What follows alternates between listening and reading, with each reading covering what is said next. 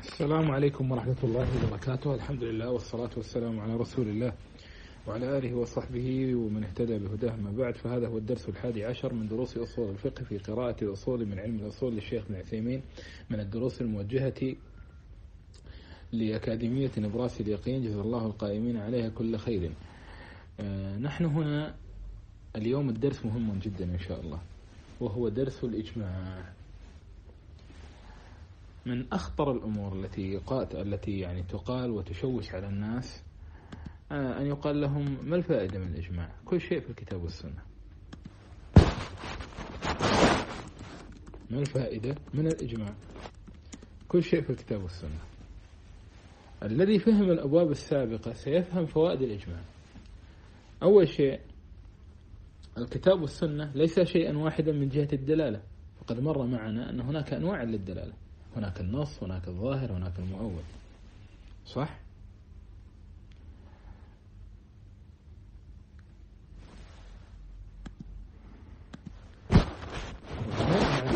وهناك التنزيل وهناك التأويل. هناك التنزيل وهناك التأويل. ومن ضمن المناظرات اللطيفة أن المأمون ناظر الخوارج في بعض في آية من الآيات. فاستدل عليه الخوارج بآية. فقال لهم المأمون من أين عرفتم أنها آية من القرآن؟ قال بإجماع الأمة. قال كما رضيتم بإجماعي في التنزيل فأقبلوا بإجماعي في التأويل ثاني شيء لا يورد ألم يجد ألم يوجد عندنا في النصوص أن هناك نصوصا فيها محكم ونصوص متشابه والله عز وجل ذكر قال وأما الراسخون في العلم في فيقولون آمنا به كل من عند ربنا. فهذا إن دل على شيء. كيف نميز المحكم من المتشابه؟ أقرب طريق الإجماع. الأمر الثالث مر معنا أن النصوص ممكن أن تتعارض ظاهريا ويجمع بينها. فما هي طريقة الجمع السليمة؟ بإرجاع الأمر للإجماع. أن, أن هذه هي الطريقة. أصلا حتى في المناظرات نرجع للإجماع. قلت لكم منذ البداية في أصول الفقه منذ منذ البداية في المناظرات نرجع الأمر الإجماع بحيث أني حين أنا أختلف أنا وخصم لي بمسألة أرجعه إلى مسألة اتفقنا فيها على الحكم وهو مشى فيها على منهجية معينة. فأقول له هذه المسألة تشبه مسألتنا هذه وكان ينبغي عليك أن تمشي على منهجيتك هناك بهذا.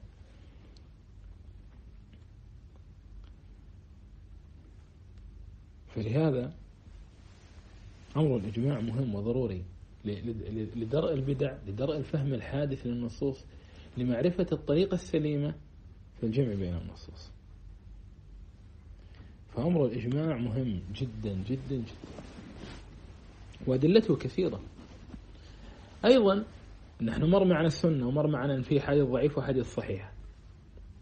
طيب الحديث الصحيح كيف نعرف؟ كل الناس يعرفون مصطلح الحديث. طب بطبيعة الحال لا.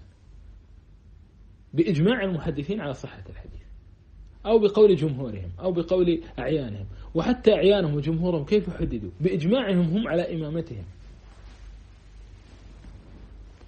فدائما تلف تلف تلف وترجع لقصة الإجماع. موضوع الإجماع هذا مهم جدا ومحوري. وهو حقيقة ما نسميه بالسلفية لأنك اتباع الأوائل لكن هنا مسألة. الإجماع إجماع العلماء وإجماع السلف ليس إجماع الخلف. يعني الآن مثلا لنفرض أن أئمة السلف اتفقوا على توثيق راوي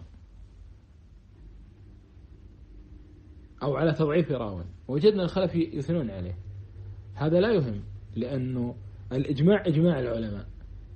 فمثلا في علم الجرح والتعديل إجماع علماء الجرح والتعديل. الفقهاء لا دخل لهم بالأمر إلا أن يكون هناك فقيه عالم بالجرح والتعديل. في الفقه إجماع علماء الفقه. فاسألوا أهل الذكر إن كنتم لا تعلمون. أهل التخصص في كل مجال. أهل التخصص في كل مجال. وهذا أصلا حتى معروف في عموم العلوم.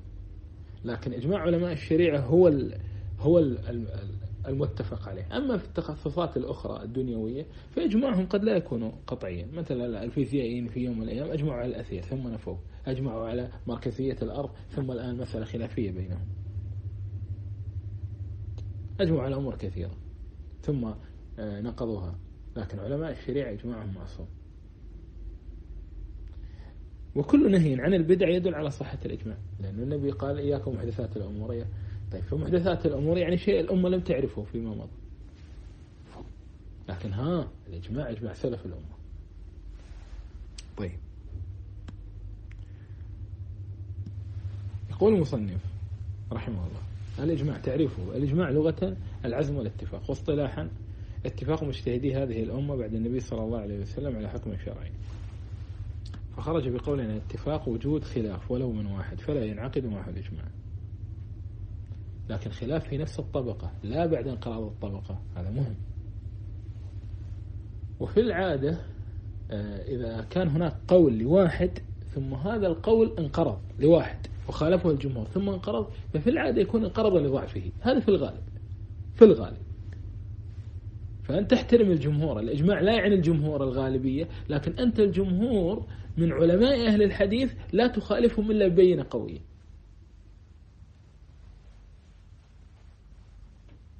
يعني مثلا قول الحسن بأنه يقطع بالقليل والكثير قول سعيد بن المسيب أنه في نكاح التحليل آه، يكفي فقط العقد. يعني آه، ليس نكاح التحليل المقصود لا. يعني لو أن امرأة طلقها زوجها ثلاثا فتزوجت رجلا آخر ودخل بها بغير قصد التحليل ثم طلقها فإنها تحل الأول بغير قصد التحليل. سعيد المسيب يقول لا مو ضروري يدخل بها. بمجرد أن يعقد عليها ثم يطلقها بغير قصد التحليل يقع الزواج تحل الأول. لا هذا خلاف الحديث. فهذا قول معا قال فقيه كبير إلى أنه انقرض بسبب ضعفه. حتى المتعة وإن كانت المتعة اللي أباحها بعض علماء أهل السنة تختلف عن علماء عن متعة الرافضة وليس هذا محل البسط. هذا انقرض. وهناك أمور كثيرة انقرضت بسبب ضعف القول وخرج لكن هذا بالنسبة للزمن الأول زمن السلف القرون الثلاثة الفاضلة كانوا ينفون الأقوال الضعيفة شيئا فشيئا. أما نحن المتأخرين فنتمسك بالأقوال الضعيفة لأنه قال بها معظم. وهذا من ضمن الأمور الفارقة بيننا وبين زمان السلف. يقول وخرج بقولنا مجتهدي العوام والمقلدون فلا يعتبر وفاقهم ولا خلافهم وقد يكون العالم مجتهدا في فن هو مقلد في آخر. يعني الآن مثل علم الجرح والتعديل. علم الجرح والتعديل كل من جاء بعد الأئمة الكبار الأوائل في القرون الثلاثة الفاضلة يعتبر مقلدا لهم في أهل زمانه. فأنا مثلا لو أجيب لك كلام العلماء السلف في رجل عاش في زمانهم ما يصير تجي تقول لي والله فلان في القرن السابع أو الثامن أو التاسع قال كذا وكذا؟ لأن هذا ليس في مقامهم ليس معهم مجتهدا معهم في نفس الباب. يقول وخرج بقولنا هذه الأمة إجماع غيرها فلا يعتبر هذا واضح. يقول وخرج بقولنا بعد النبي صلى الله عليه وسلم اتفاق في عهد النبي صلى الله عليه وسلم فلا يعتبر إجماعا من كونه من حيث كونه دليلا لأن الدليل حصل بالسنة بسنة النبي صلى الله عليه وسلم من قول أو فعل أو تقرير في الواقع عادي ممكن يعني يكون إجماع بالإقرار مثل كنا نخير بين أصحاب رسول الله صلى الله عليه وسلم فنقول أبو بكر ثم عمر ثم عثمان. في رواية أنه كان ذلك يبلغ النبي وفي رواية لم يكن ما, ما في دليل أنه كان يبلغ النبي لكن هو مشهور جدا. وأكيد بلغ النبي لكن ما عندنا نص واضح. لكن إجماع الصحابة الكرام. طيب.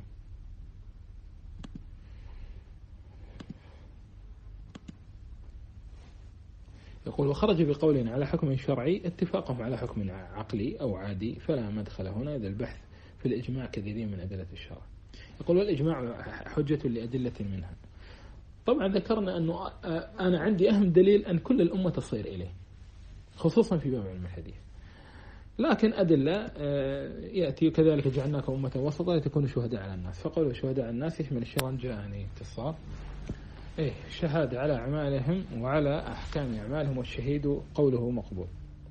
قوله فإن تنازعتم في شيء فردوه إلى الله والرسول فدل على أن ما اتفقوا عليه حق لأنه ما اتفقوا عليه ما في حاجة يرجعون لأنه أمارة كاشفة عن مراد الله ورسوله. قوله صلى الله عليه وسلم لا تجتمع أمتي على ضلال. أيضا حديث لا تزال طائفة من أمتي على الحق ظاهرين. هذا أيضا من أدلة الإجماع. طيب. أيضا عندنا إيه الأمر الثاني قال الرابع أن نقول إجماع الأمة على شيء إما أن يكون حقا وإما أن يكون باطلا. فإن كان حقا فهو حجة وإن كان باطلا فكيف يجوز أن تجمع هذه الأمة التي هي أكرم الأمم منذ عهد نبيه إلى قيام الساعة على أمر لا يرضى به الله عز وجل؟ من أك هذا من أكبر المحال. طيب.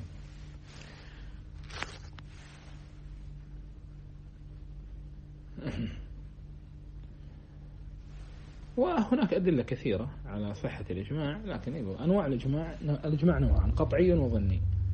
فالقطعي ما يعلم وقوعه من الأمة بالضرورة وحقيقة ليس هو هذا محل البحث. وبعض الناس يحاول أن يحصر الإجماع بهذا.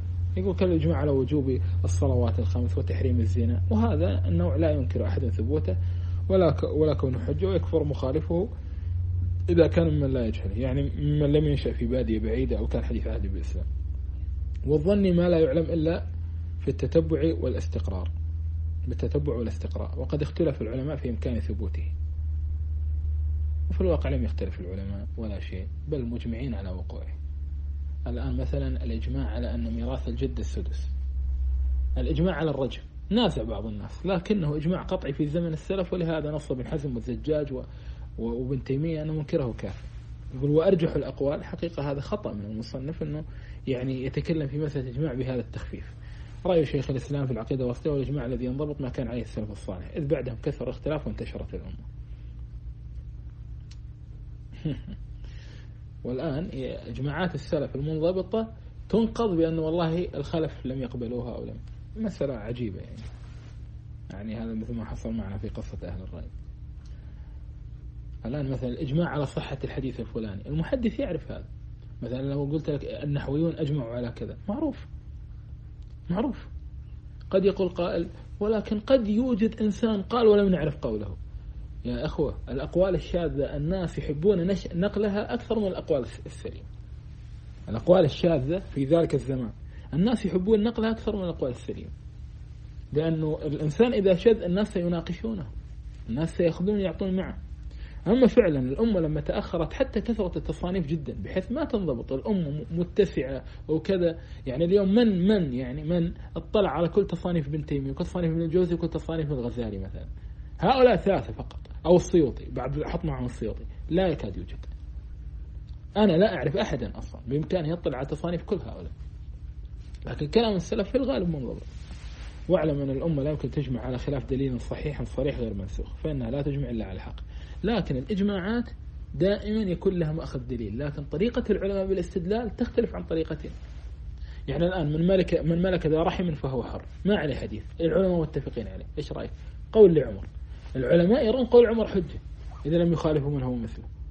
لكن بعض المتأخرين اللي عنده أصول فاسدة يستغرب هذا يقول شنو الدليل على هذا؟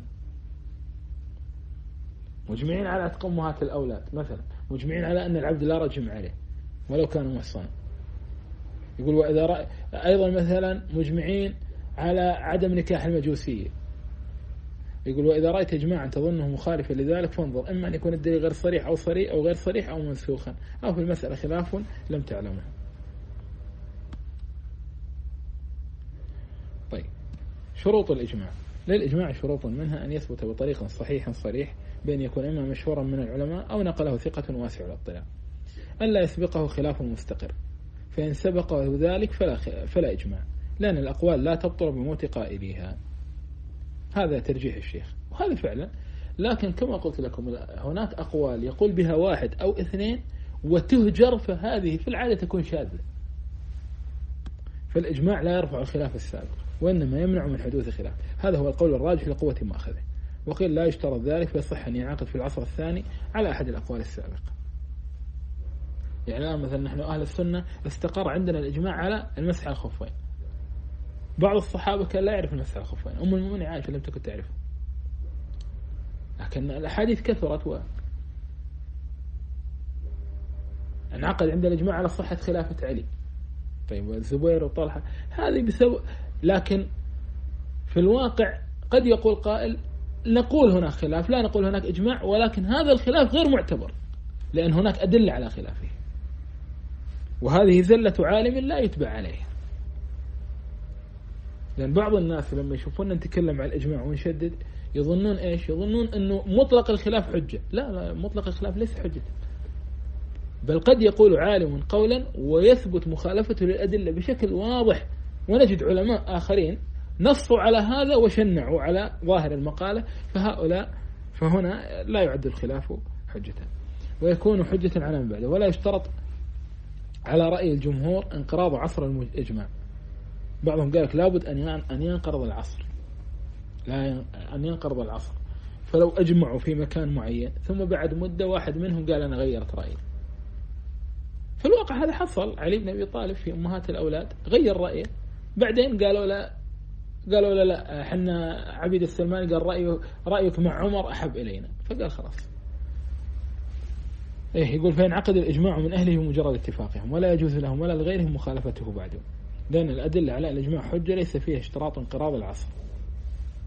بس هذا شرط قوي. ولأن الإجماع حصل ساعة اتفاقهم فما الذي يرفعه؟ وإذا قال بعض المجتهدين قولا أو فعل فعلا واشتهر ذلك بين أهل الاجتهاد ولم ينكره مع قدرتهم على الإنكار فقيل يكون إجماعا وقيل لا يكون حجة ولا إجماعا. هاي يسمونه الإجماع السكوتي. وهذا حجة أصلا.